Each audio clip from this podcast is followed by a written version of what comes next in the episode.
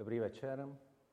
Máme se bát ekonomické krize více než koronaviru? Tuto otázku si asi pokládá mnoho z nás, zatímco počty nakažených jsou v tisících, dnešní údaj je 10 780, počty úmrtí jsou naštěstí je něco přes 300. Ekonomicky zasáhla koronakrize každého z nás a škody jdou do stovek miliard.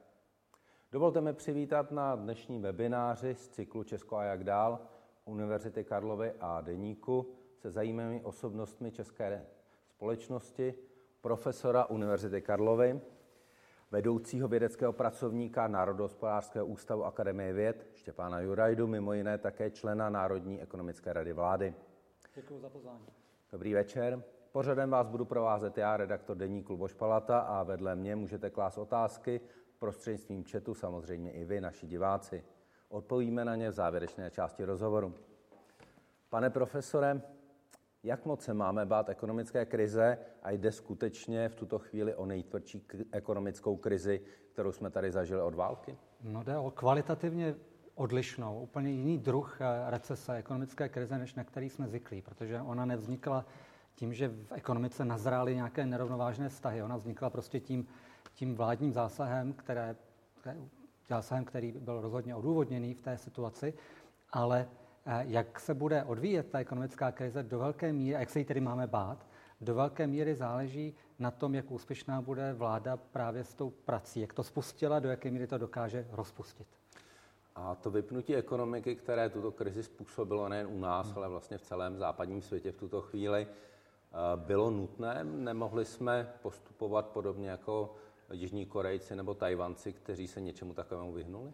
No, oni měli také opatření. Oni měli velmi eh, méně plošná v mnohých případech než ta naše, ale oni měli velmi důslednou, opravdu jako detektivně důslednou i s tím dohledem tu karanténu lokální. To, že když jsem byl v kontaktu s někým, kdo je nakažený, tak opravdu zůstávám doma.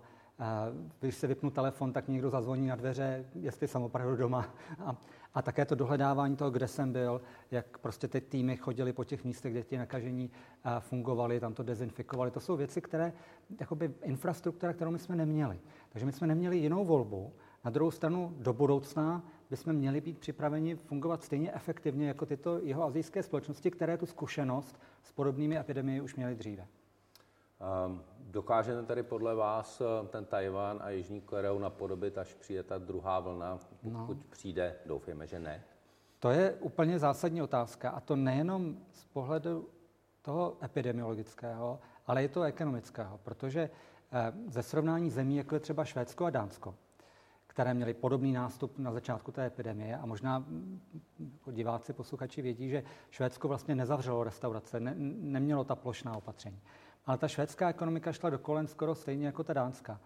A ten hlavní důvod je ten, že lidé omezují spotřebu. Prostě když se bojíte, ať už jsou plošná opatření, nebo se prostě bojíte chodit do restaurace, nakupovat, dát děti do školy, dojíždět do práce, kde, kde jste v blízkém kontaktu se spolupracovníky, tak když se bojíte, tak prostě ta ekonomika stejně klesne velmi podobně. Plus ty ekonomiky jsou tak propojené, že nemůžete být tím jedním ostrůvkem, který eh, se chová samostatně.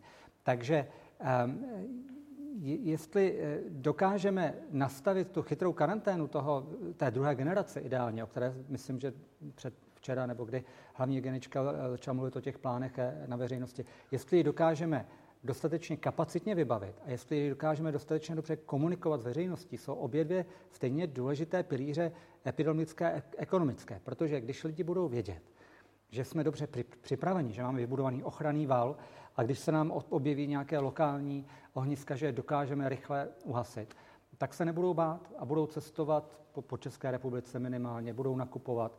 No a když já něco nakoupím, tak to je někoho příjem. A prostě když všichni, když všichni začneme šetřit, tak nikdo nemá příjmy a všichni přijdeme o práci. Takže eh, jestli vláda bude dostatečně investovat do těchto kapacit, to je úplně zásadní otázka a možná je to obtížné v tom, že je to podobně těžké jako investovat do armády. Armáda většinou taky neválčí. A taky je dobrý důvod mít armádu a investovat do ní každý rok. A já si dokážu představit, že skončíme v situaci, kdy třeba ta kapacita celková testovací bude jakoby pohodlně odpovídat naší současné situaci i s rezervou. Třeba ty, ty, těch plánovaných nebo hlášených 15 000 testů kapacity, kdybychom ji potřebovali, že nám naběhne na 15 000 denně. Ale podívejte se třeba na situaci v Singapuru, který na tom byl velmi dobře a někdy asi před měsícem z ničeho nic vyskočili na tisíc nákaz denně, což je situace, která byla v průběhu krize třeba v Rakousku. No a myslím, že na tisíc nových případů denně, kde každý ten nakažený má poměrně hodně kontaktů, protože teď ekonomika a společnost jede, že na tu kapacitu nemáme.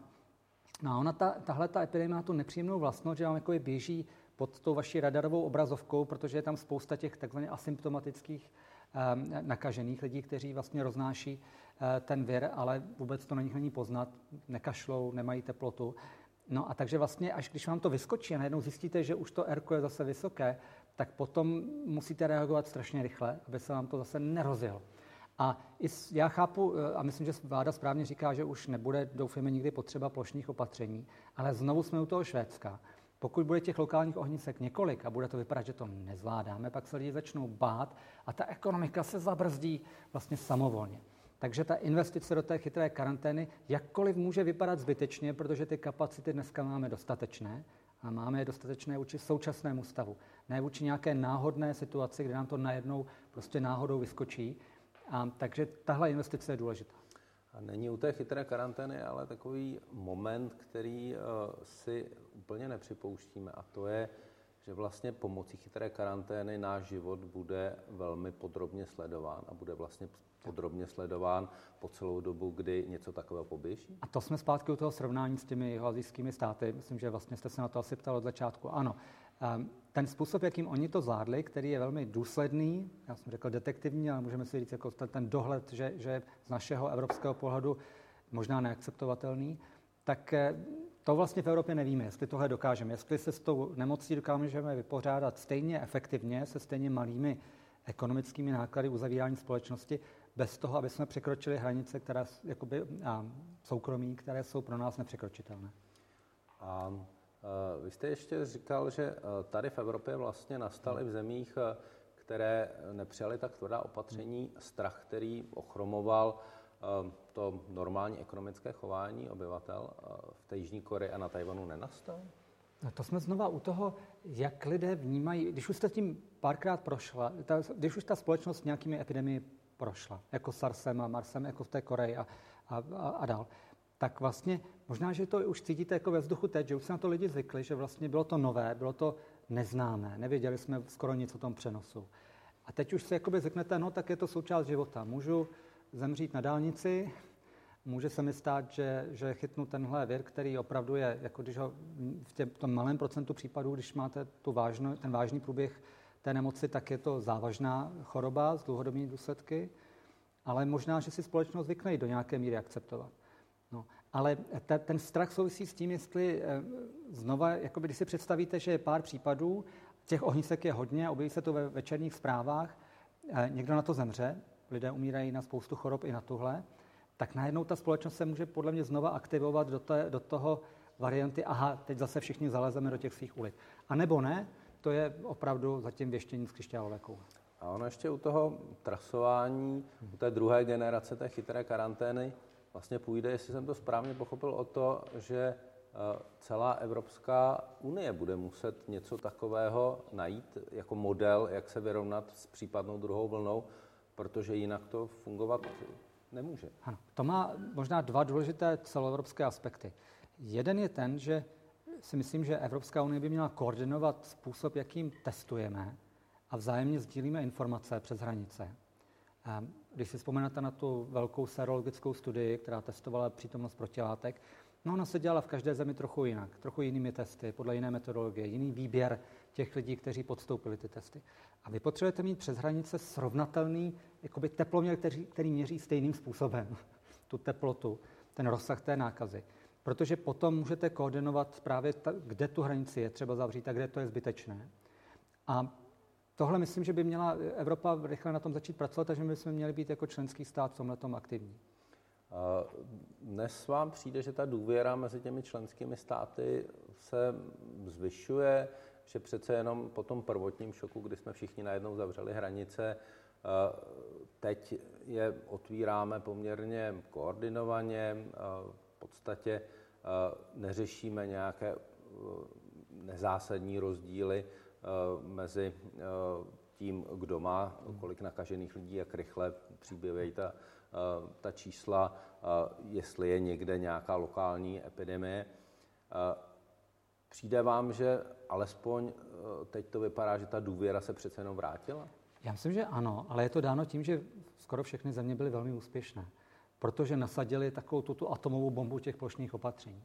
Ale v okamžiku, kdy budeme na podzim, nějaké nové situaci, která nemusí přijít, ale kdyby přišla, je dobré se na ní připravit. To jako u té armády hasičů. Nemusí hořet, ale je dobře, když máme hasiče.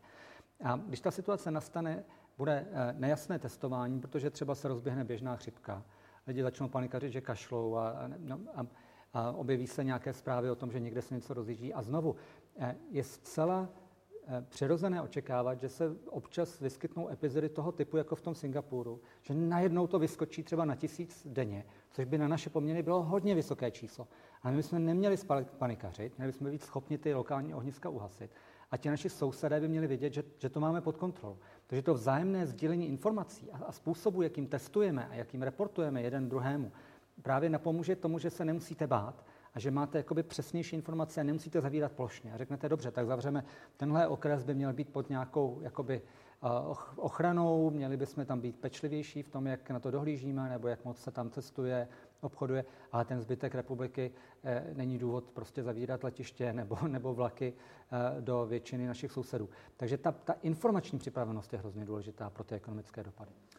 Pak se tady ještě rozběhl vlastně celosvětový závod o vakcínu, která má Eh, podle mnoha vyřešit eh, ten problém. Hmm. Eh, jsou ty obrovské finance, které se do toho vkládají, smysluplné a je z ekonomického hlediska důležité, jestli první s tou vakcínou přijdou Spojené státy, nebo jestli první bude v Evropské unii?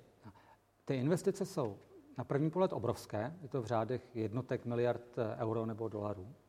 Dvě, tři, sedm jsou obrovské proto, že ta vakcína má smysl, když ji aplikujete na stovky milionů lidí. A tady cituju eh, Jana Konvalinku. Já rozhodně nejsem ani eh, biolog, ani virolog, ani imunolog, já jsem ekonom, ale eh, přebírám od, od, od zkušenějších odborníků. Vzhledem k tomu, že ta vakcína je, je, je potřeba, aby byla aplikována na stovky milionů lidí, tak vy si musíte být ale opravdu jistý, že nemá vedlejší účinky protože pokud každému 100 tisícímu prostě se po ní udělá tak špatně, že, že opravdu z toho bude mít zničený, zničené zdraví, tak možná potom by způsobila víc škody než užitku. A proto je ta, to testování té vakcíny tak drahé, když už ji máte. Ale my samozřejmě ještě nemáme, jako že by byla Nebo nevíme, jestli nevíme. máme. No, takže ty investice jsou jakoby zdánlivě obrovské a relativně vůči těm ekonomickým nákladům těchto typů plošných opatření, tak to jsou drobné. Takže určitě se vyplatí investovat. A zároveň znova jsme tu o té Evropské unie, to je zase tak velká částka, že pro Českou republiku nemá smysl. Je důležité, aby Evropská unie byla společně za naše spojené státy evropské v tomto smyslu zapojena do několika konsorcí, tak aby vy jste vždycky měl nárok na to, že když tahle ta velká skupina, která vyvíjí jednu vakcínu, bude ta, tou úspěšnou, která vyhraje tu loterii, takže vy v ní budete v tom konsorciu. Jo, že to nebude patřit jedné zemi nebo například Spojeným státům, ale že prostě budete mít tady a tady a tady investici tak, aby, když se zjistí, že tohle je ta úspěšná vakcína, tak abyste věděl, že ji dokážete dostat i do Evropské unie v dostatečné množství.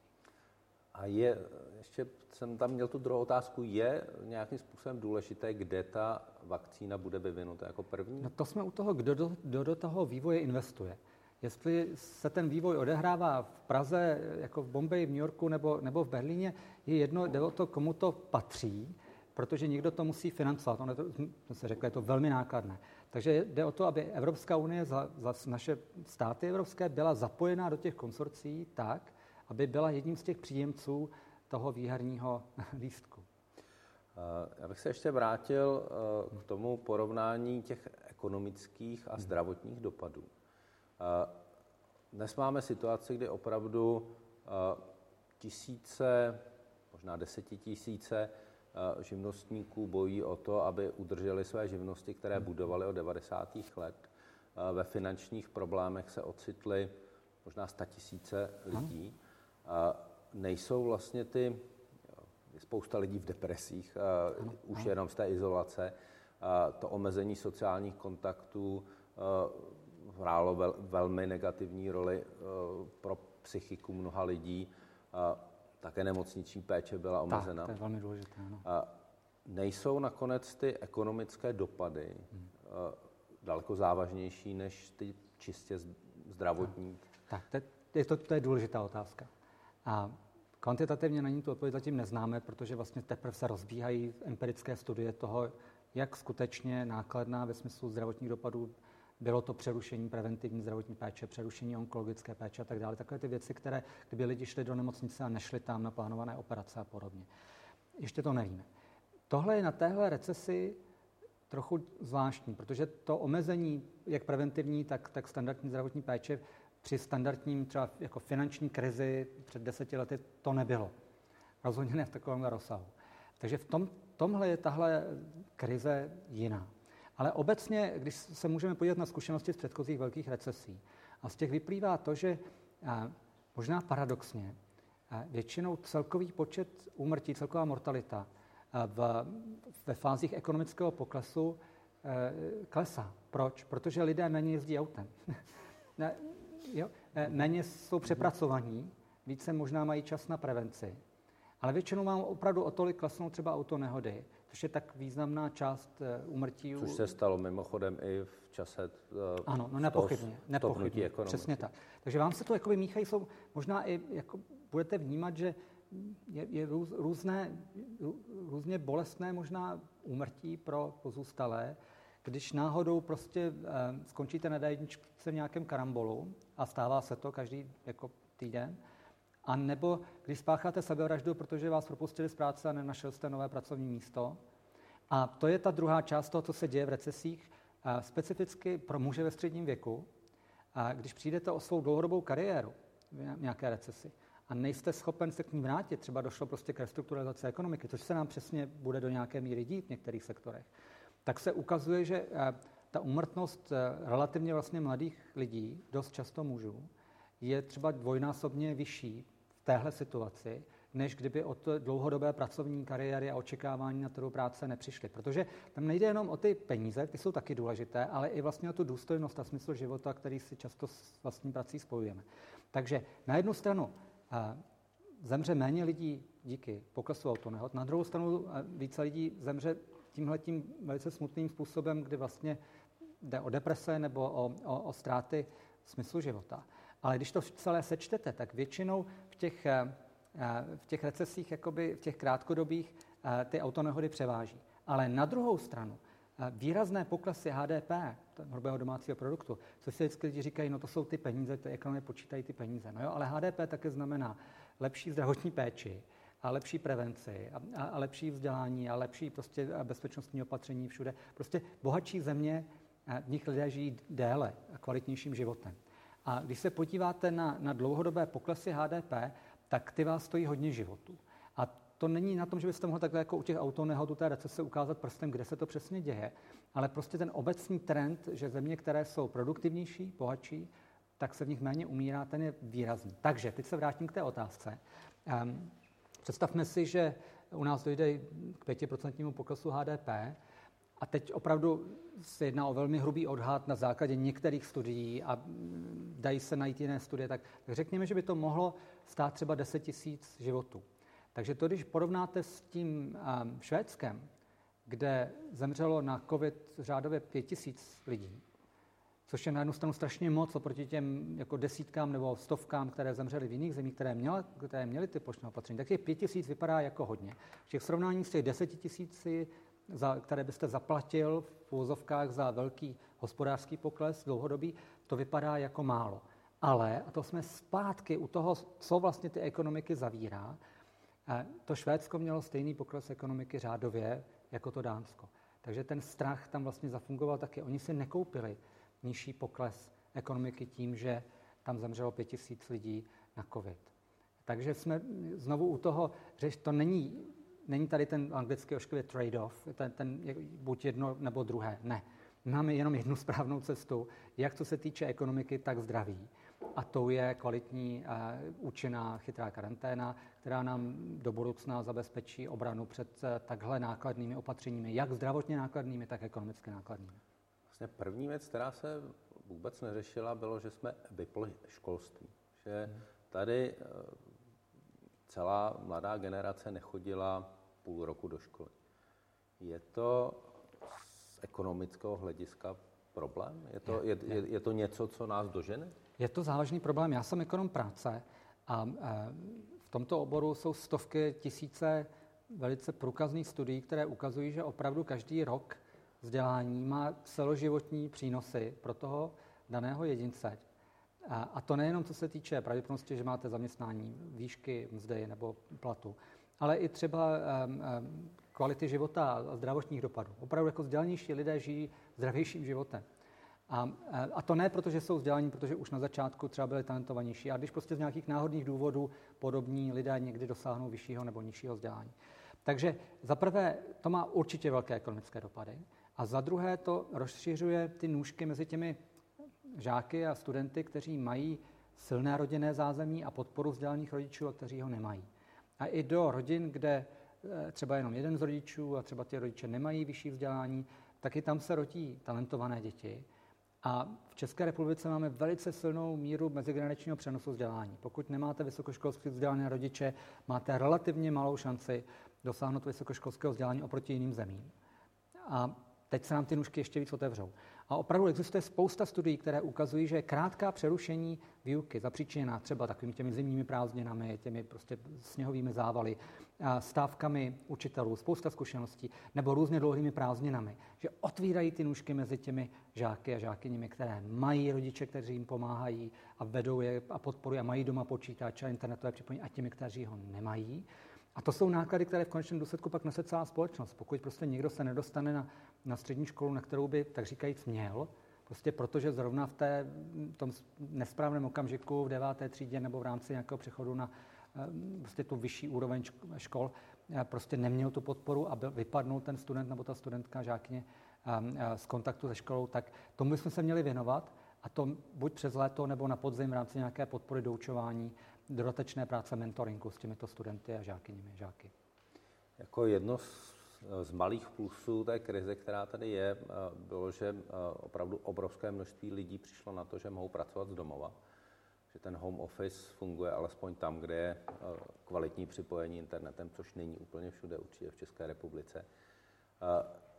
Změní nebo může změnit ta koronakrize nějakým způsobem ten výkon práce?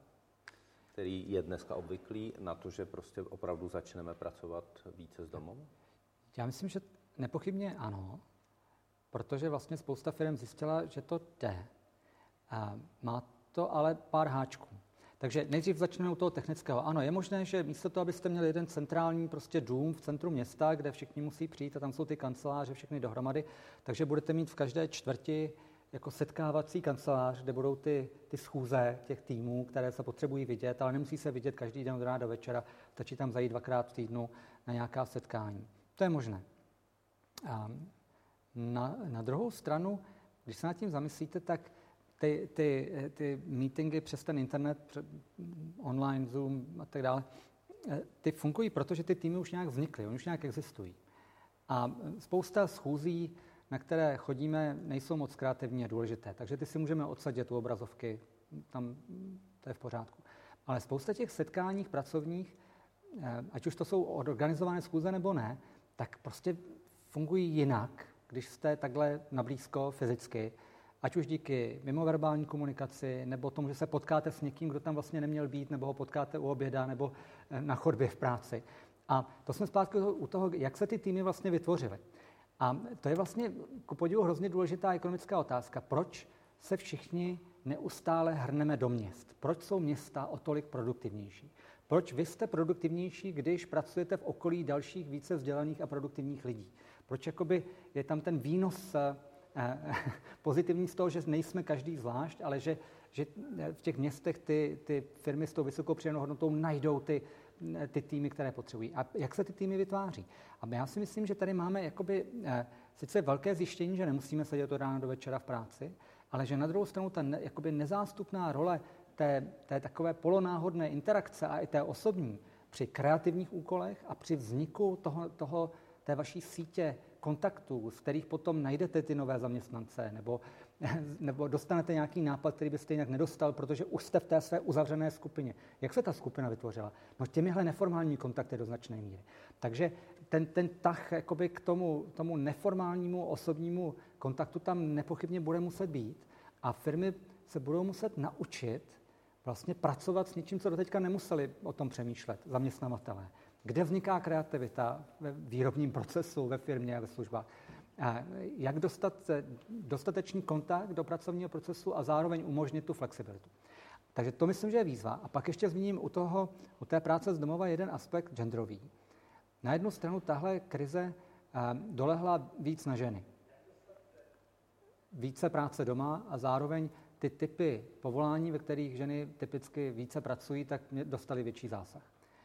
Ale na druhou stranu, a my to mimochodem ještě dneska tolik nevidíme třeba na úřadech práce díky ošetřovnému, že ještě vlastně ty ženy nedorazily, ale když se podíváte třeba na starší, trochu starší ročníky, kde už se nestaráme o malé děti, tak tam je ten, ten nárůst nezaměstnanosti definitivně vyšší pro ženy. Ale na druhou stranu, ta možnost pracovat z domova díky právě těm, těm, eh, tomu setkávání se přes, přes počítač, přes internet, by mohla do budoucna posílit roli žen na pracovním trhu. Ehm, já bych teď přešel eh, k tomu, co se dá s tou ekonomickou krizí dělat. Hmm. Máme tady eh, v druhém čtení schválený rekordní deficit 500 miliard korun. Je to dobrá nebo špatná zpráva? Záleží na tom co v tom rozpočtu, v tom schodku je. Ehm, vláda má eh, v takovéhle situaci dva úkoly. Ten prvotní byl zabránit takovým těm spirálám toho, že já vám nezaplatím a vy nezaplatíte a takhle jako zbankrotují firmy nebo živnostníci, kteří vlastně jsou dlouhodobě solventní, dlouhodobě mohli fungovat, ale prostě krátkodobě se dostanou do takové nějaké likviditní pasti.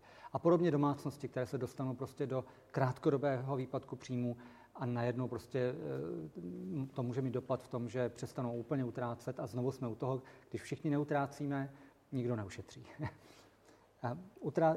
Zní to zvláštně, ale podpora domácí spotřeby, domácí poptávky obyvatelstva je, je strašně důležitou rolí. To je ta druhá role. Či ta první byla zabránit takovým těm rozpadům těch pracovně právních vztahů. Ty firmy můžou se znova rychle naskočit díky tomu Kurzarbeitu, tomu antiviru, protože eh, byly zachovány ty vztahy mezi těmi zaměstnanci a zaměstnavateli. A určitě všichni, kdo někdy někoho najímali do týmu, tak vidí, jak těžké je najít jakoby dobré spolupracovníky a spolupracovnice. A když uchováte ty vztahy, které byly dlouhodobě vytvořeny, tak se můžete vrátit z toho propadu poptávky po vašich výrobcích nebo službách díky tomu antiviru, díky tomu Kurzarbeitu. Takže ty, to byla ta první reakce. A ta druhá reakce, a to na té bude právě záležet, do jaké míry je obsažena v tom schodku, je, jestli jste i podpořil tu domácí spotřebu. Pojďme si to projít. Export nám určitě padá, investice firm určitě půjdou taky dolů, protože je velká nejistota. Nevíme přesně, jak se to vyvine, takže určitě firmy nebudou tolik investovat. Je důležité, aby investovala vláda, aby investovala třeba do toho vzdělání, které má dlouhodobé výnosy, aby také stavěla infrastrukturu, to je taky určitě dobře, ale zároveň aby investovala do podpory té domácí poptávky. Protože znovu, když všichni přestaneme, budou restaurace otevřeny, dostanou podporu nějakou od vlády, a, ale co když nikdo nepřijde? Do těch Což je dnešní stav. A co když nikdo nebude nakupovat vaše, vaše zboží nebo vaše služby? A, a tady je důležitý tzv. koncept fiskálních multiplikátorů. A když dáte jednu korunu navíc mě, já jednak mám slušný příjem a prostě střední třída, pra, jsem prostě profesorem univerzity a tak, a pracuju hodně, a, nemám úplně strach o svoji práci, bych o ní příští měsíc přišel. Když mi dáte korunu navíc, asi část uspořím. Ani nemám teda čas, abych utrácel, ale v principu není to tak, že bych teď tu dodatečnou korunu potřeboval na ten příští výdaj, na zaplacení složenky. Nemám tohle tu významnou potřebu. Když dáte tu dodatečnou korunu někomu, kdo teď přišel o práci, nebo se bojí, že o tu práci přijde, takže už preventivně šetří, nebo někomu, kdo je opravdu jako v úzkých, no tak oni tu dodatečnou korunu utratí. A teď se ta koruna začne v té ekonomice otáčet, to je ten multiplikátor. Takže je důležité, jestli se vládě podaří se zaměřit na to udržení té domácí poptávky, protože to je to, co vláda svými opatřeními ovlivnit může. Ten export, tam je to mnohem těžší. A jak by se měl v téhle situaci chovat normální člověk s normálními příjmy? Měl by šetřit, nebo by měl, jak říkáte, spíše chodit do těch restaurací a trochu utrácet? Co vlastně dělat? No, pokud jste v situaci, kdy se nebojíte o ztrátu práce a nečelíte um, opravdu nějakým existenčním problémům, tak eh, vlastně tím, že něco koupíte, ať už teda v obchodě nebo online, když nechcete chodit do obchodu, a, a nebo jdete do té restaurace, tak vlastně podporujete jakoby celou společnost, opravdu. E, takže já bych doporučil lidem, aby, aby dávali na charitu a aby, aby utráceli, pokud, znovu, pokud nejste v nějaké jako rizikové situaci, pak samozřejmě je, je třeba být opatrný a, a nedostat se do nějakého ještě většího problému. Ale e, ti z nás, kteří můžou, tak, tak ano, je, je, pokud všichni budeme utrácet, pak na tom všichni budeme lépe ekonomika není jako domácnost, kde jako si hospodyně uspoří, co potřebuje. Ne, nefunguje takhle. Jsou tam tyhle, tyhle někoho výdaje, někoho příjem. A, takže pokud lidé mohou, tak utrácet nebo podpořit eh, někoho, kdo je v tísni, a, to je výborné. Určitě se dají i najít prostě eh, propady příjmů v sociálních službách nebo, já nevím, hospicích, nebo prostě věci, které si zaslouží podporu a, a teď by byla dobrá chvíle Eh, se tomu věnovat. Ale obecně eh, ti, kdo přišli o práci, třeba eh, v sektorech, kde možná to nenaběhne ani za rok na původní úroveň a možná ani za dva, tak třeba je to správná chvíle si doplnit nějaké znalosti. Protože když jakoby ta vaše hodnota na trhu práce zrovna teď je nižší a ještě máte před sebou nějaký výhled na trhu práce, tak bych se vůbec nebál zajít zpátky třeba dokončit si úplné středoškolské vzdělání, kdo ho nemá, nebo si dodělat nějaké kurzy. A tohle je jedna z věcí, které třeba v rámci i nervu eh, se budeme snažit doporučovat. Kromě těch standardních jakoby rekvalifikačních kurzů, které nabízí úřady práce pro nezaměstnané, tak si myslím, že by teď měla vláda nebo prostě veřejná zpráva naše nabídnout trochu širší pole možností, jak si třeba udržet vyšší podporu nezaměstnanosti, když jste aktivní, když prostě se naučíte španělsky nebo se do nějaké velice specifické um, um, um, IT dovednosti, které víte, že vlastně v práci by vám pomohly se dostat do stupínek výš, až se jako všechno vrátí do normálu, tak tohle je ta správná chvíle a je to aktivita. Zase nikoho to podpoří. Některé firmy budou dodávat tyhle, tyhle znalostní uh, služby, takže ta ekonomika se nezastavuje. A když mám něco naspořeno, tak eh, investovat to do svého vzdělání? To se vyplatí vždycky. A když ne do vzdělání, tak... Eh, no, to, to je těžká otázka. To, to už se ještě, ještě další otázky byly, co se stane se směným kurzem naším. A tak. A to, pokud by někdo věděl, tak vám to neřekne. A obecně eh, samozřejmě platí, že některé typy dlouhodobých investic eh, fungují dobře, ale taky je potřeba se podívat, jaké jsme demografické situaci. A, a, a také si uvědomit, že ne třeba vždy platí, že ceny na trhu z nemovitostí vždycky musí růst. To taky neplatí vždy a všude.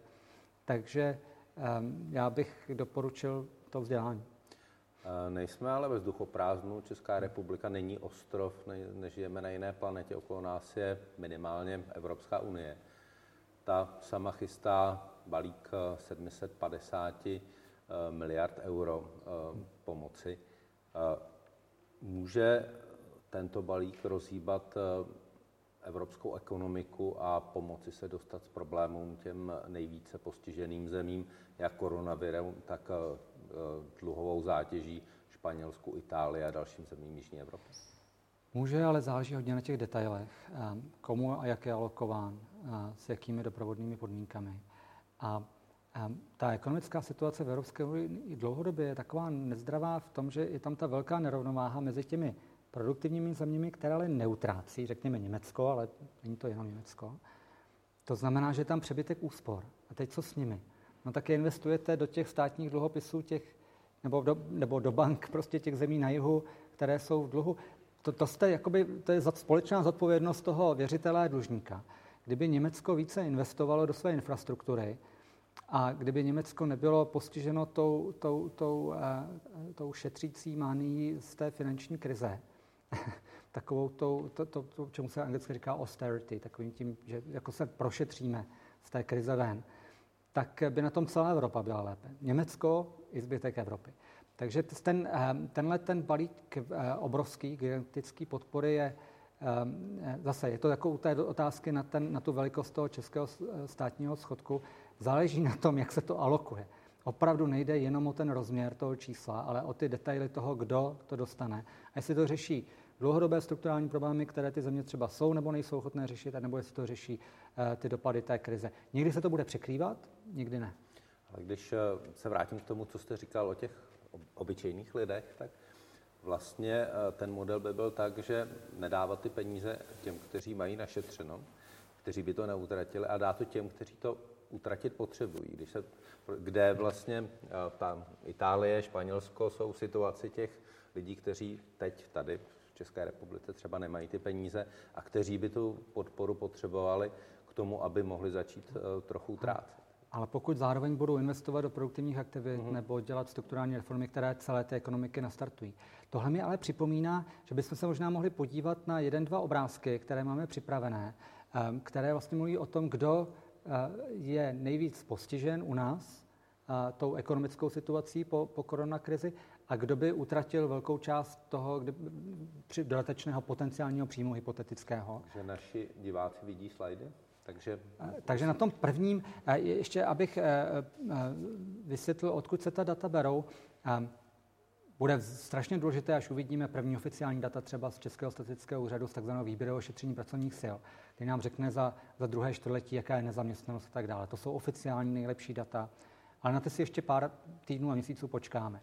A mezičase v rámci eh, platformy IDEA, IDEA Anticovid, eh, v rámci mého mateřského pracoviště, kolega Daniel Prokop, PAQ, udělali takové longitudinální šetření poměrně velkého vzorku domácností v průběhu krize a pravidelně se těch domácností po týdnu a dalším vlnách eh, nebo po dvou týdnech ptají, jak jsou na to.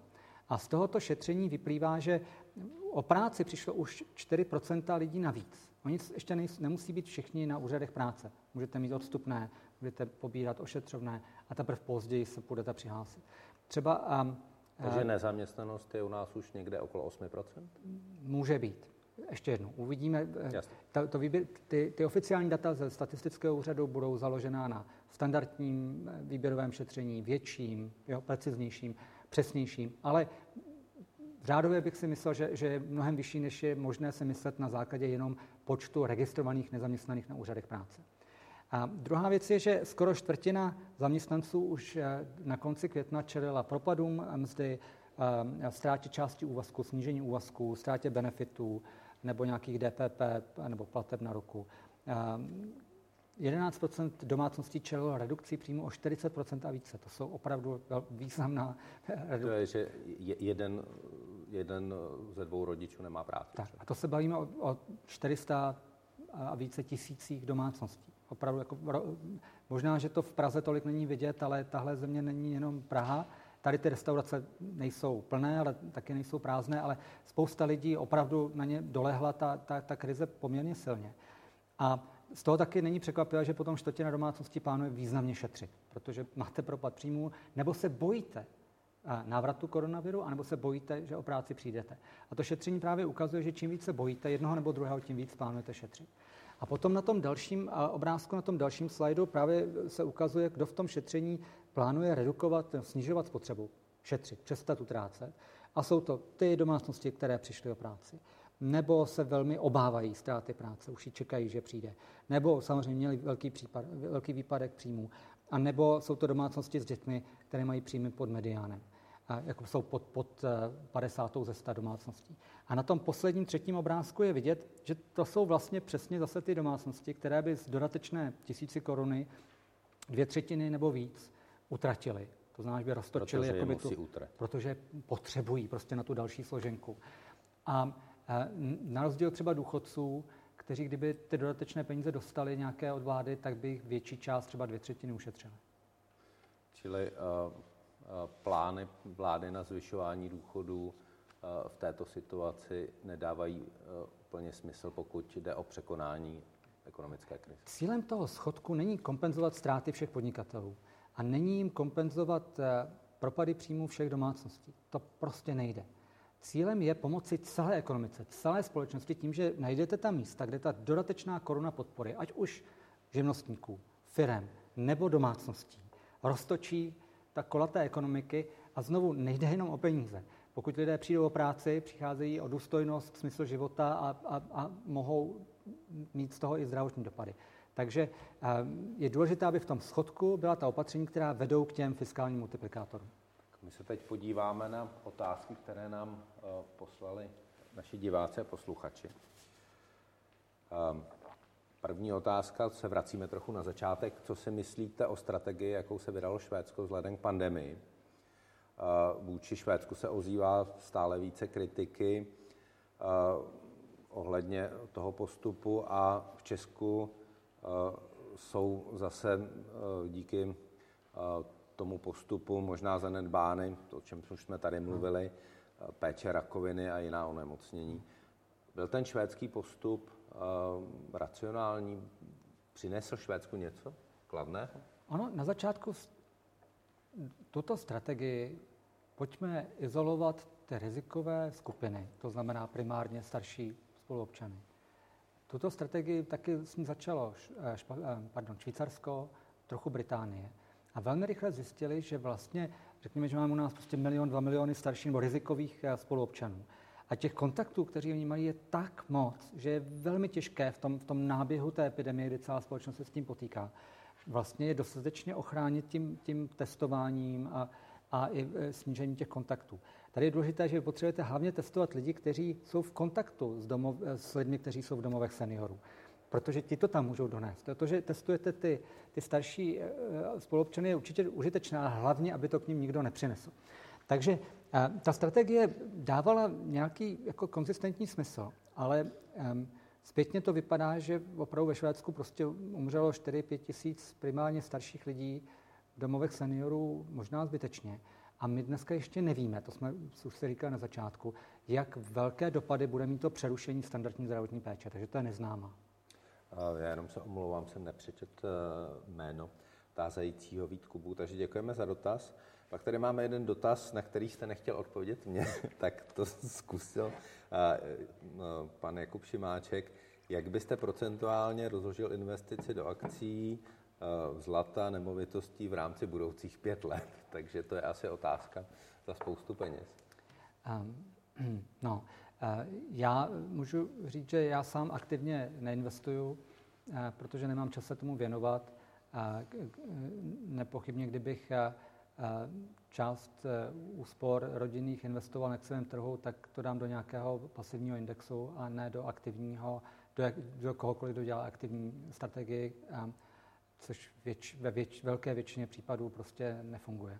Málo kdy najdete někoho jako manažera investičního, který dlouhodobě je opakovaně schopen a, a vyhrát nad průměrem trhu a když ho najdete, tak se většinou dá ukázat, že to je statistická úchylka, že když prostě začne 10 tisíc lidí, tak jednomu se to náhodou stane. A zlato, opravdu, to jsou otázky. Tam je důležité, že ekonomie třeba, my jsme jako zubaři. My bychom vám měli říct, když si budete čistit zuby, takže budou zdravější, jo, jak se zuby kazí, ale ne predikovat, který zub vám kdy jako dostane kas nebo vás bude bolet. Ehm, to opravdu eh, je, je technická část eh, ekonomie, kde prostě něco krátkodobě předpovídáte, protahujete nějaké křivky a tak.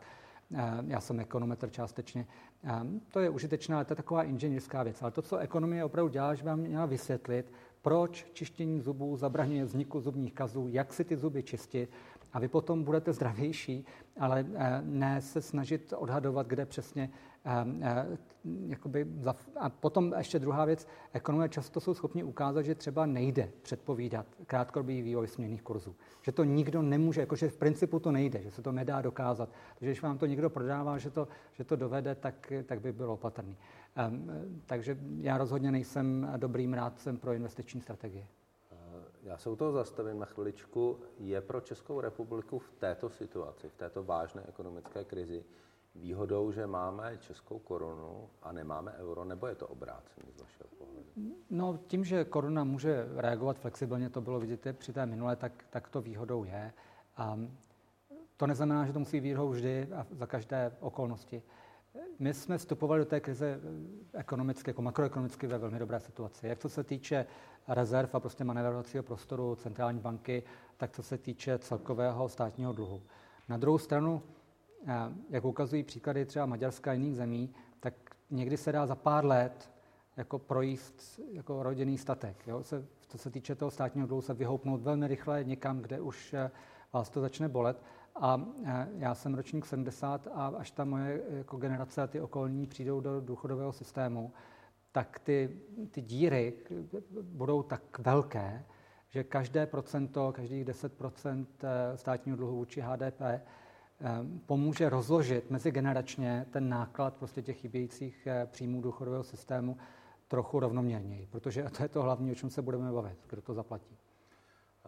Je tady eh, další otázka od eh, pana Michala Prášila. Vláda ohlásila deficit státního rozpočtu ve výši 500 miliard korun. Tak jsme už řekli, parlament už eh, ve druhém čtení schválil, z čeho je ale bude financovat. A pokud to bude zvýšení daní, jestli to zpětně neutlumí opět ekonomiku. Záleží jakých daní. A ne každá, každý typ daně stejně omezuje ekonomickou aktivitu. Například eh, daně z nemovitostí, ne nutně daně z nabití nemovitostí, ta byla nesystémová, ale aspoň jsme nějakou měli. Daně z nemovitostí jsou u nás relativně nízké. A z majetku obecně. A z majetku obecně. A to je zrovna typ daní, který neomezuje ekonomickou aktivitu, nemá takové dopady na, na to, jak, jak moc firmy investují a lidé se snaží být produktivní, a který u nás prostě nízký dal by se navýšit. Um, bylo by samozřejmě chybou jakoby ekonomiku v recesi ještě trochu podtrhnout eh, navýšením daní, které by eh, eh, omezovaly ekonomickou aktivitu. Ale ještě k tomu, kde to zaplatí, no do velké míry si půjčí a vzhledem k tomu, že my máme tu, jak jsme o tom před chvilkou mluvili, dobrou makroekonomickou situaci, tak finanční trhy, zvlášť domácí banky, které mají jako v těch repo operacích, jsou takové prostředky v korunách, že by neměl být problém absorbovat velkou část toho schodku eh, tak, že si ho nakoupí finanční sektor. Vláda ale vlastně už eh, predikovala, že ten příští rok eh, si chce půjčit přibližně stejnou sumu. Myslím, že mhm. ministrně financí mluvila minimálně o 300 miliardách. Když se to bude takhle táhnout ještě jeden, dva roky... Tak za chvilku mluvíme o pořádných penězích. Takže mluvíme o, o, to, o tom maďarském scénáři, ano, no. že se dá velmi rychle A to jsme znova u toho, na co to utratíte pokud tu záchranu, protože určitě je dobře, že vláda utrácí. Jsme znovu to, když nikdo nebude utrácet, nikdo neušetří, ani vláda ne. I schodek bude větší. Určitě dobře, že vláda utrácí, že do toho jde razantně. Ale záleží na tom, jestli utrácí chytře, jestli utrácí na ty dodatečné výdaje, které mají ten fiskální multiplikátor.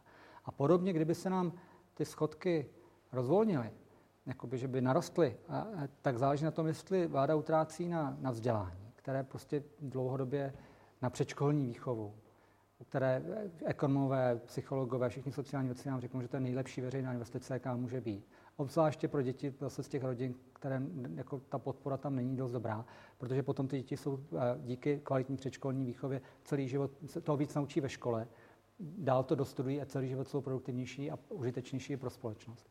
Takže investice s vysokou přidanou hodnotou, infrastruktura, vzdělání, možná věda a výzkum, fajn. Investice, které se projí, nebo rozdají bez většího efektu, to by nás pak stálo všechny, protože pak by nás doběhl ten scénář, eh, kdy přijdou ty důchodové ročníky velké a nebude z čeho to zaplatit. A nehrozí ještě takový ten scénář, že se na to prostě ty vlády zvyknou? Tak jako jsme si zvykli na to, že být v deficitu 1 až 3% HDP vlastně není nic, co by kdokoliv řešil, takže Pokud si... rostete rychleji, tak to ani nemusí být problém. Jo? A že bychom si zvykli, že jako 500 miliard deficit není no, problém. to si nemůžete zvyknout, to vás dohoní poměrně rychle. To, tomu neutečete. Takže můžete si zvyknout krátkodobě, ale pak, pak byste eh, s páčem eh, si od to od, odvykal velice bolestivě. Jenom pro představu, eh, jak dlouho bychom mohli mít deficit 500 miliard, aby jsme ještě nebyli tou předluženou zemí? Dva roky, tři roky? To bych takhle nenad spekuloval, protože eh, na jednu stranu eh, naše země má možná, eh, jsme blízko Německu a možná, že máme podobné typy preferencí, že bychom měli vlastně jako šetřit a, a nebýt zadlužení, ať, ať jako domácnosti, tak jako stát. A na druhou stranu se samozřejmě může stát, že, že um, um, prostě ty výdaje eh, jsou takové jako cukr, na který si zvyknete a, a že je budeme požadovat prostě od našich eh, politických reprezentací. A bylo by určitě nezodpovědné eh, roztočit ten, to, to kolo těch výdajů, pokud by nebyly investovány tam, kde ta produktivita potom navýší budoucí příjmy státního rozpočtu. Takže kolik let, je velmi těžké odhadovat, kde přesně je ta hranice, kde ať už finanční trhy nebo to záleží na tom, vás jakoby začnou považovat za... za, za... Že jsme někde na 30, 30% My jsme, HDP. Znovu, ano, jsme na tom velmi dobře, to je, to je výborné číslo, za rok na něm nebudeme a za dva roky, a, ale máme, valíme před sebou ten velký balvan toho demografického vývoje, na ten nesmíme zapomenout. Ne každá společnost ho má tak velký jako my. A um, to, že máme nějakou rezervu, eh, může přijít další velká ekonomická recese způsobená čímkoliv jiným, nebo nějakou další epidemii, a vy si vystřílíte všechny patrony, které máte, to by nebylo dobře. Um, uh, divák ještě, Milan Práše ještě má jeden, jeden dotaz. Jak se díváte na strukturu české ekonomiky, kde je dominance automotivu, automobilového průmyslu? Uh, povede covidová zkušenost k její změně a může vůbec českou ekonomiku zachránit domácí spotřeba, když jsme tak proexportní ekonomika a tak malý vlastně vnitřní trh. A my jsme opravdu neobvyklí eh, společně se Slovenskem v tom podílu zpracovatelského průmyslu na celkové zaměstnanosti. A nepochybně s tím, jak eh, doufejme, bude, budou u nás narůstat eh, mzdy a budeme bohatnout díky i kvalitním investicím vlády, tak by bylo přirozené, aby část zaměstnanosti přešla do, do služeb, včetně sociálních služeb a zdravotních. A budeme stárnout a budeme dále umírat tam bude spousta pracovních příležitostí. A je úplně přirozené, aby jsme se tam přesouvali. Um, ta závislost na zrovna tomhle odvětví, které je relativně hodně cyklické, um, náchylné prostě na ty výkyvy, uh, z tohohle pohledu samozřejmě nás může trochu víc bolet. Na druhou stranu to byl dlouhodobě tahoun um, našeho růstu. Takže to je těžké si stěžovat na něco, co jako na, na, na, spíše je důležité znovu eh, se vrátím k tomu stejnému tématu, ono to nakonec je velmi jednoduché. No to, jak kvalitní máme vzdělání do budoucna, jestli učíme lidi eh, věci, které mohou uplatnit i v sektorech s vysokou přidanou hodnotou. Třeba je tady velmi úspěšný sektor prostě softwarový, toho, proč bychom toho nemohli dělat víc, eh, technického vývoje, kvalita vládnutí prostě může ovlivňovat opravdu produktivitu celé země, na to jsou vlastně užitečné společenské vědy.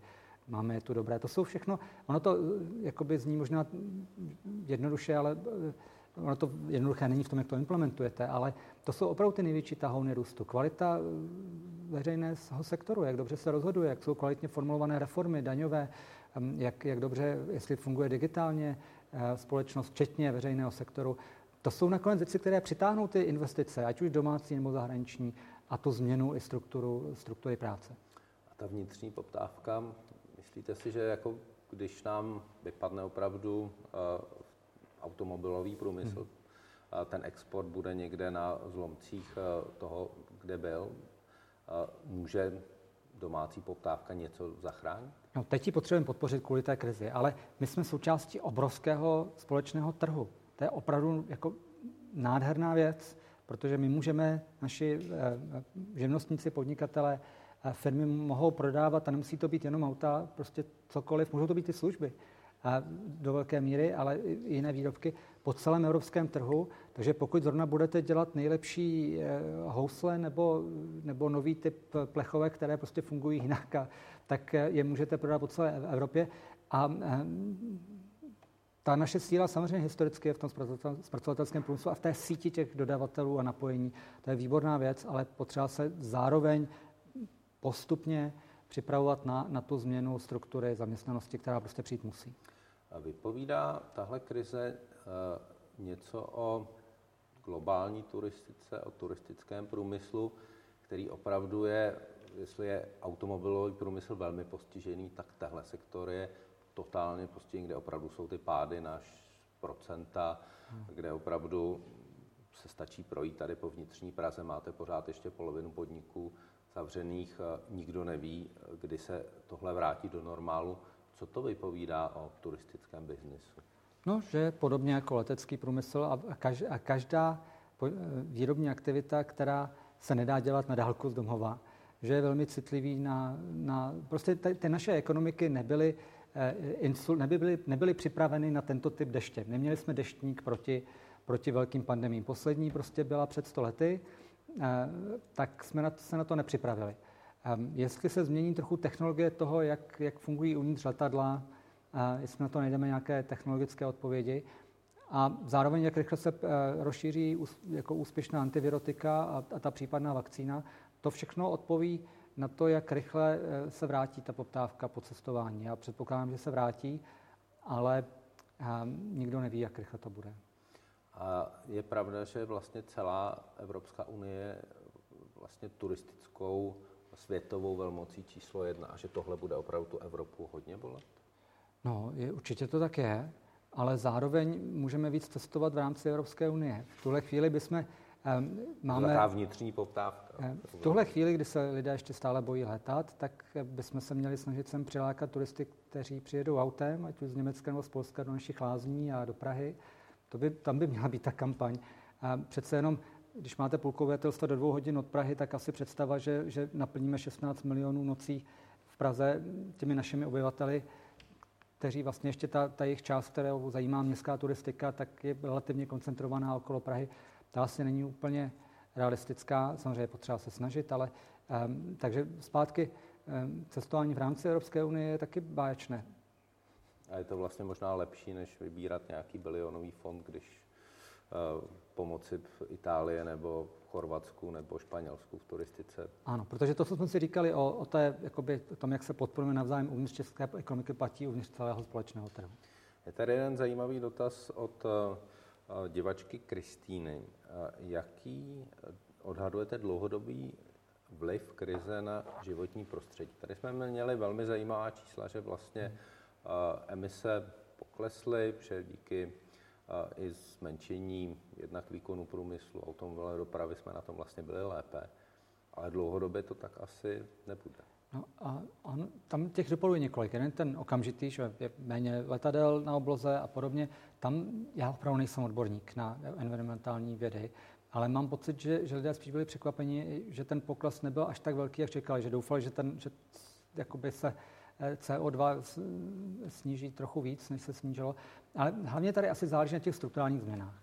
Pokud budeme méně jezdit autem, protože budeme víc eh, ať už pracovat nebo cestovat přes počítač, tak eh, to by mohlo pomoct, ale na druhou stranu třeba tahle krize pozastaví ten přechod na tu elektromobilitu nebo jiné druhy.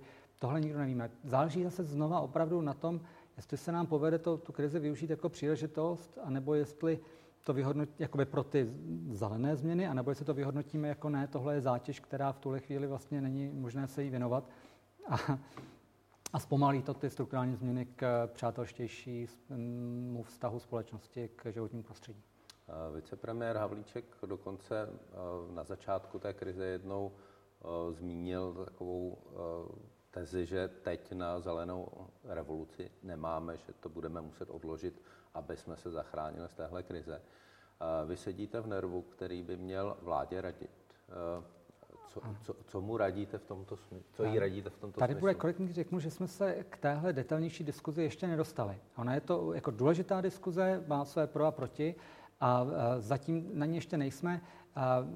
Ten NERV se primárně věnoval v těch prvních eh, týdnech a měsících takovým těm záchranám té, té likviditní krize, návrhům a podpor některých opatření, která se věnovaly prostě těm, tomu náběhu epidemie, věnuje se třeba digitalizaci, ale tohle je jedna důležitá otázka, které se ještě musíme vrátit.